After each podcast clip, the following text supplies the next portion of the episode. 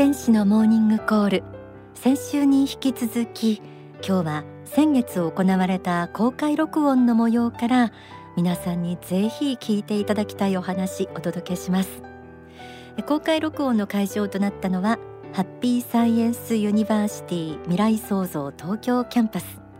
この日は音響や照明もここで学ぶ若者たちが手伝ってくれました。その説はありがとうございました。さて新型コロナウイルスの世界的感染拡大から早2年が過ぎてマスク生活も鳴らされてしまっています。次々と出てくる変異ウイルス。第7波がささやかれるなど収束のめどは立っていません。さらに混迷する世界情勢が追い打ちをかけ世界経済にも打撃を与えています。え皆さんも日常の肌感覚として生活に影響が出始めていると感じているんじゃないでしょうか。そんな中手堅い経営を続けコロナ禍を乗り越えてきたお二人の経営者の方にコロナに負けない経営と題してお話を伺いました。えまずはじめは株式会社ウェディングボックス代表取締役松本徳太郎さん。ウェディングボックスは結婚式や成人式などの貸し衣装を中心にしている会社です。この業界自体が大打撃を受ける中どうコロナ禍を乗り越えてきたのかお聞きください。えー、松本徳太郎さん、はい、あの今日もね自らのファッションも素敵なんですけれどもこの貸し衣装に関してはあの一番このコロナのコロナ禍で打撃を受けた業種の一つかと思うんですけれどもそうですね、はい、実際のところどんな状況を経験されたんでしょうか、はい、えー、コロナパンデミックスが起こった時に50店舗ほどの店舗があったんですけれどファッションビルとか行政の言うことをこう聞かないといけないところが47店舗ほどあってそこは全部閉店っていうか店舗が開けられない状態でで実際にこう直営で路面店が3店舗だけがやっぱりオープンできたんですけれどオープンしててもお客様がお見えにならないような状況が続きました。私もあの披露宴の司会などを毎週やっていたのが7割減でした。だから本当にもうリアリティがあります。その業界の大打撃を受けた時のショックとこう空回りしている感じですかね。そんなのを見てきました、はいそんな中ズバリコロナに負けない経営それを続けられた秘訣を教えてください。えー、と1年ちょうど経ったくらいのところで、えー、成人式がその年1万5,000名の方のご予約をいただいてたんですけれど、えー、その行政の都合で取りやめもしくは延期っていうのが5,000名ほど出てまいりました。でその時に同業他社では行政がやらないんだからそれはもう料金を返金するという動きをされた方があほとんどだったんですけれど弊社では5,000名のお客様に対し、えー、一人一人にお電話をかけて「どうされますか?」っていうお尋ねをさせていただいてもし一生に一回だけの成人式なんで着せてほしいというご希望があれば私たちはその準備をしますよっていうお問いかけをさせていただいて5,000名中の3,000名の方は着せてほしいとおっしゃったんです。やっぱりやりたいですよね、はいはい、一人一人に電話かけをされた。はい。その後の2,000名の方に関しても、はい自分の都合のいい時に着せてほしいということで1年間かけてお嬢様にご都合のいい状態での成人式をお迎えしていただきました。お客様の立場に立った時にやりたいよなでもいろいろ規制あるしでもう諦めるのではなくてあウェディングボックスの方々手伝ってくれる。そしたら自分がちょっと主体的になってこの限られた条件の中でやれることをやってみようって心まで救ってらっしゃいますね。ありがとうございます。ね。いやここにちょっともう本当に具体的な秘訣が見えた気がいたします。はい。で今ですねこうした経験も通して JK 前撮り。わかりますかね？これだけでピンときた方。女子高生のあの対象にした前撮りのそのサービスなども、はい、そうですね、はい、リサーチをやってる中で、この高校生のを持ってるお母様から娘のこの2年間の間その1年間の間に思い出を残してあげることができなかった。高校卒業から成人まで。そうなんですよ。で卒業旅行もない。体育祭もない。文化祭もない。子どもたちが集まってどっかに旅行することもできない。何もいい思い出を残すことができなかったって何人かのお客様から教えていただいてで私たちに何かできることはないかっていうことからじゃあ高校生の思い出を残して差し上げましょうっていうことで振り袖で写真を撮ったりもしくは高校の制服で写真を撮ってあげたりして、ご家族での写真を撮ってあげたりして高校生としての思い出を作って差し上げたっていうのが JK マイドリになります。へえ、はい、えー、私ももっと若かったらやってほしかった。本当に今経営で、えー、非常に困った立場におられる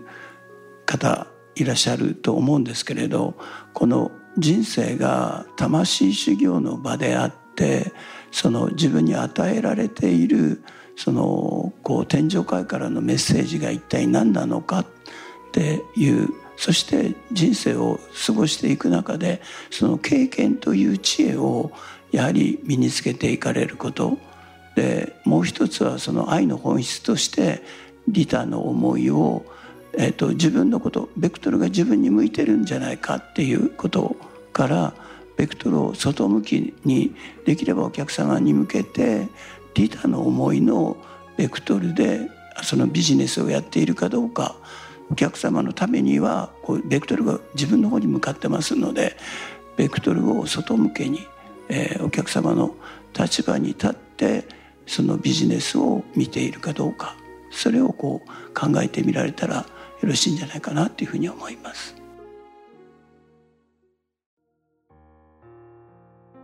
松本徳太郎さんのお話の中でまたさらに感動したのはあの単に成人式の衣装を貸すだけではなく全国の神社仏閣に成人式のお参りを受け入れてもらえるよう電話がけをしたそうです、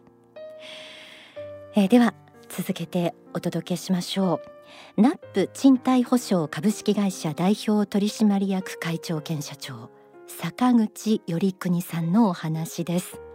家を貸すオーナーの方々に対して家賃保証を行い家を借りる入居者に対しては連帯保証人が立てられなくても保証料を支払えれば連帯保証人の代わりになってくれるという会社です。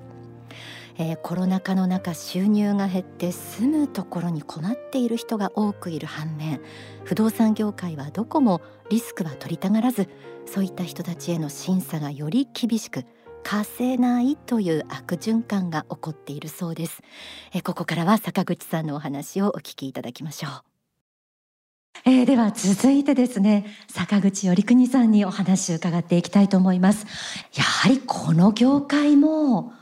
コロナパンデミックの影響というのは受けたのではないかと思いますが具体的にはどのような状況を経験されたんでしょうか？そうですね。コロナになってまず一番すぐ現れたのは外国人の方々が全部帰られて、はい、え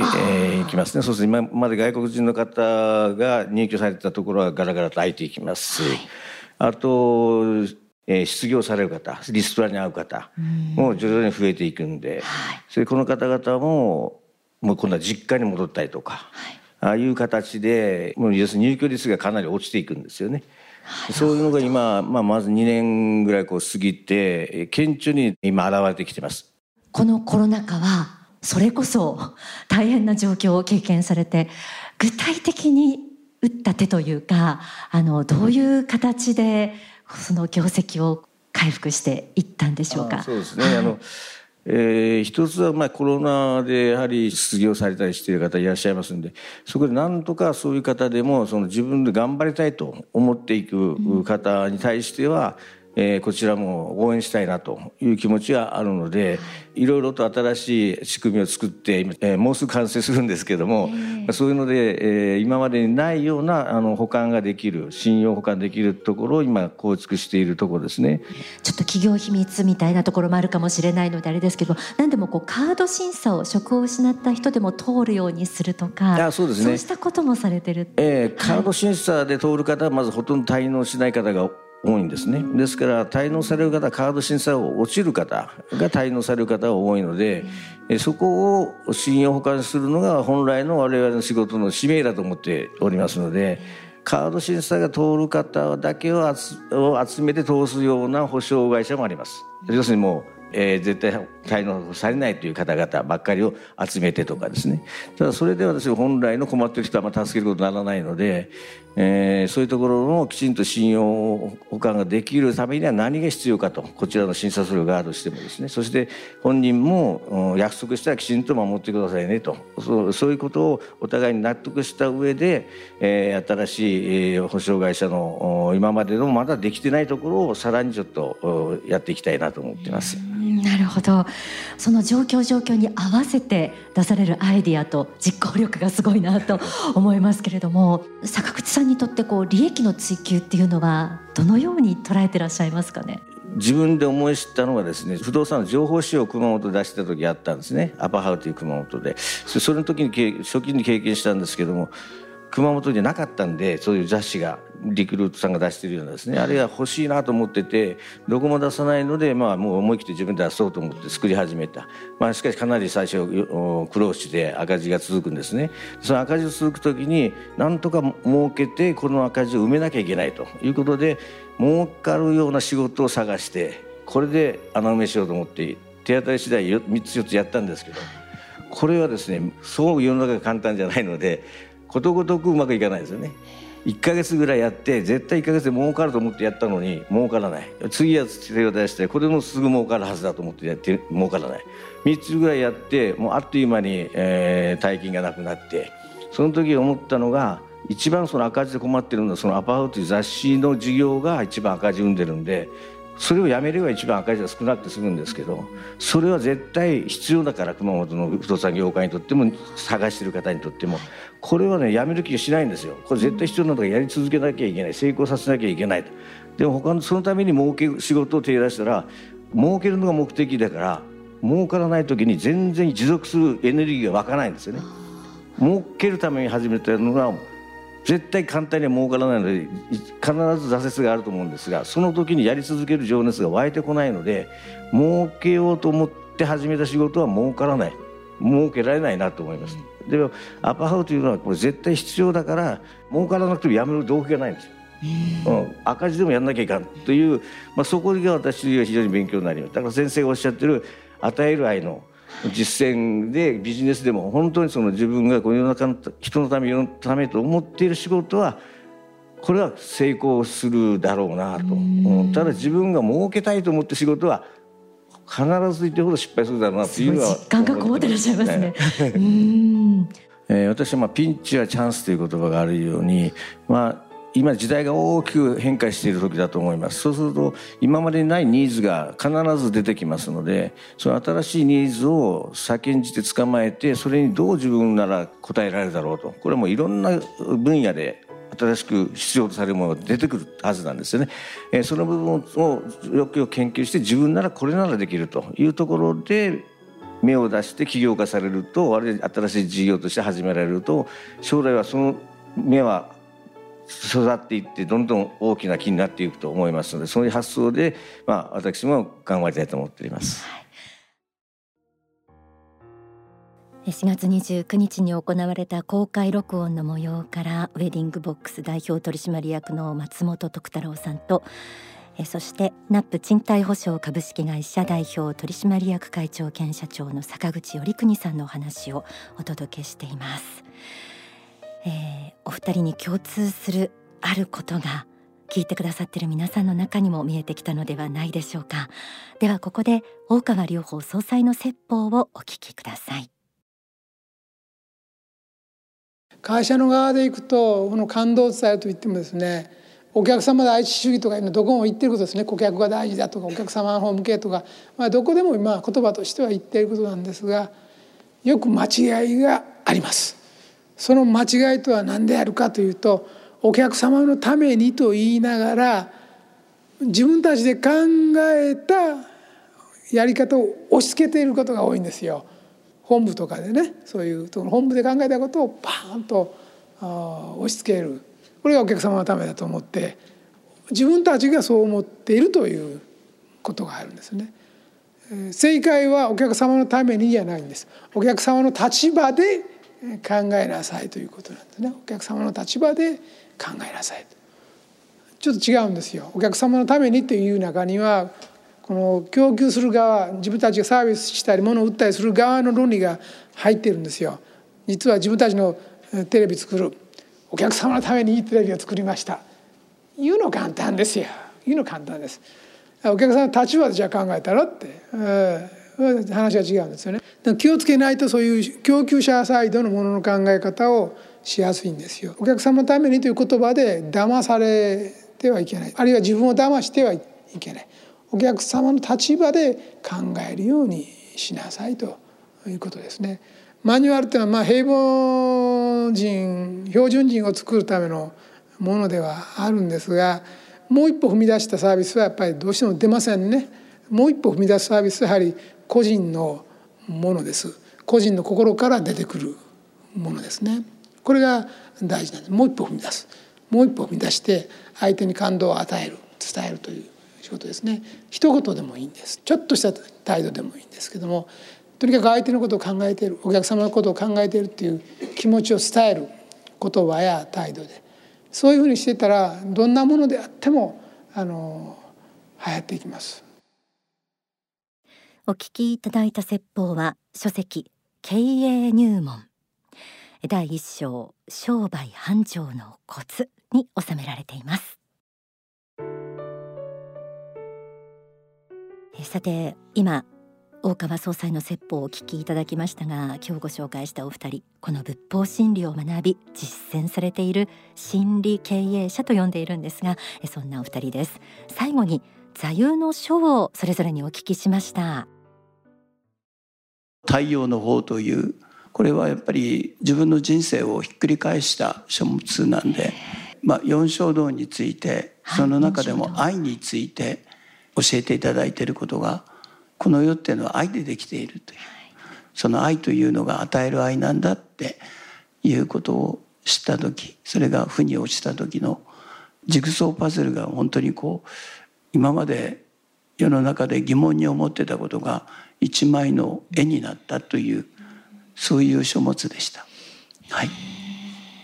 坂口さんはいかがですか？はい、えー、今あの松本さんもおっしゃいましたけど、私はもう太陽の方ですね、うん、えー、これはもうぜひこのように今生を受けていらっしゃる方は一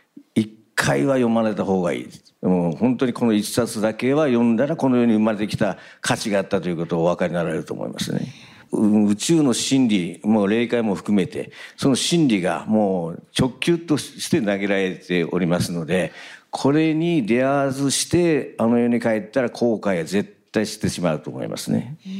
ぜひ読んでいただきたい一冊です。